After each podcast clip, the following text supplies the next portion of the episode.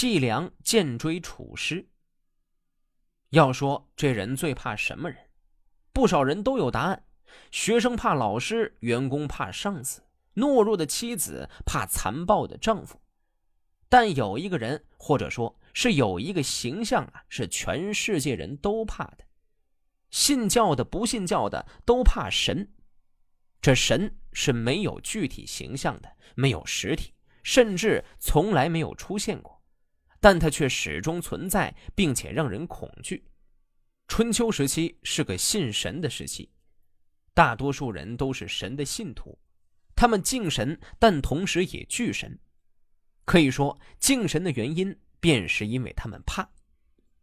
但偏偏有人的脑回路和一般人不一样，并且这人。掌握着人类最强的言语攻击技能，可以说，古代这些干大事的没有一个是不会说的。这上嘴皮碰下嘴皮，就能把人忽悠的是晕头转向。那个逻辑思维和表达能力呀，不是一般人能够望其项背的。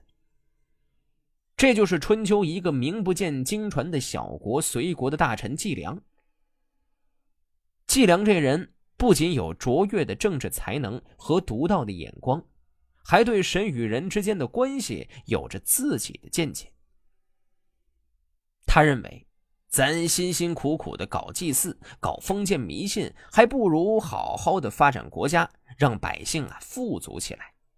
因为只有百姓的日子过得舒坦了，神明才会保佑我们。那如果百姓过得差了，祭祀的东西质量也会打折。神明可能会降罪，就凭这一点，隋国就发展起来了。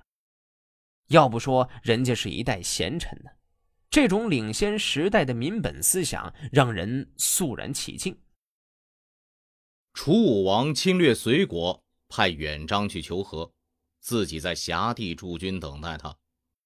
隋国派少师主持和谈，斗伯比对楚武王说。我国在汉水东边不能得志，这是我们自己造成的。我们扩大我们的军队，装备我们的武装，用武力征临别国，他们害怕而联合起来对付我们，所以难于离间。在汉水东边的国家中，隋国是大国。隋国如果自高自大，必然会抛弃小国，小国与他离心。正对楚国有利。少师骄傲，请让我们的军队假装疲弱，以使他自满。熊帅且比说：“隋国有季良在，这样做有什么好处？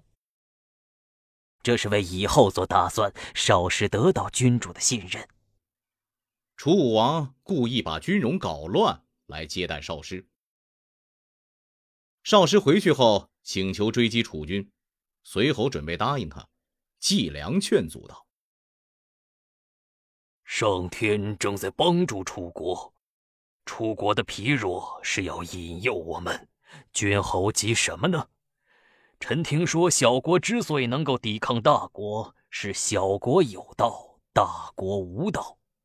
所谓道，这是忠于百姓而得到神的信任。”在上的人想到使百姓得到好处，这是忠；注是真实无欺的祷告，这是信。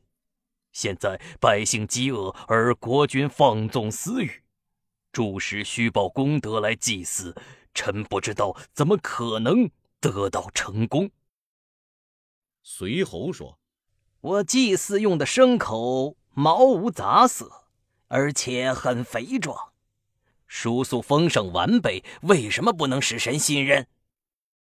季良回答道：“百姓是神的主人，因此圣王先安定百姓，而后奉事神。所以奉献牺牲时，祷告说牲口又大又肥，这是说百姓的财力普遍富有，说他们的牲畜肥大而繁殖生长。”没有得病，说他们各种肥大的牲口都有。在奉献属素时，祝告说：饭干净而丰盛，这是说春夏秋三季没有灾害，百姓和睦而丰收。奉献甜酒时祝告说美酒又好又清，这是说上级和下属都有美德而没有邪心。讲到祭品的芳香，是说没有进谗邪恶的人，所以致力于农事，讲明教化，亲和亲族，用这些来进行祭祀。因此，百姓和睦，而神明赐福，所以一切行动都能成功。现在百姓各有各的心思，鬼神没有主宰。君侯即便独自有丰盛的祭品，又怎能求得鬼神降福呢？君侯姑且修明正事，亲近兄弟国家，看是否能免于灾难。随侯害怕而修明政治，楚国也不敢来攻打了。